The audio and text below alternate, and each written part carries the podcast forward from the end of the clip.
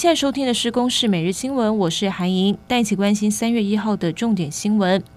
国内首见本土的猴痘病例，疾管署公布国内新增2起猴痘的确定病例，分别是新竹县40多岁跟高雄市20多岁的男性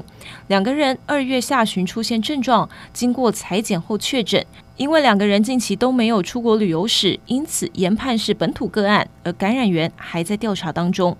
国内的蛋价是居高不下，缺蛋的议题也持续延烧。2月25号，农委会从澳洲专案进口首批鸡蛋36万颗，不过外界估算每公斤至少要亏100元以上，农委会是要贴3000万元。农委会主委陈吉仲表示，价差农委会会吸收，也不会影响产地的价格。新竹市长高虹安继续调查新竹棒球场的案子。高虹安1号证实，经过市府调查，已经列出了10多位公务官员有疏失。在列官员层级最高，直接点名了前市府公务处处长、现任的内政部次长吴唐安。对此，吴唐安也发出了严正声明，表示时任新竹市政府公务处长的时候，棒球场相关的预算书图审核，一切都依规定来办理。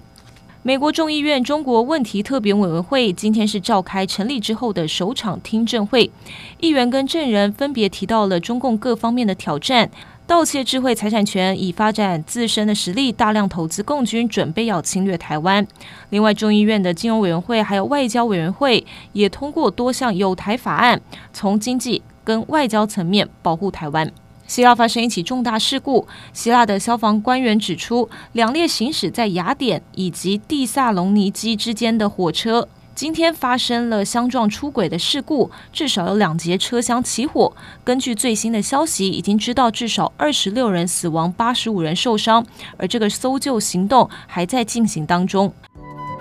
以上新闻由公视制作，谢谢您的收听。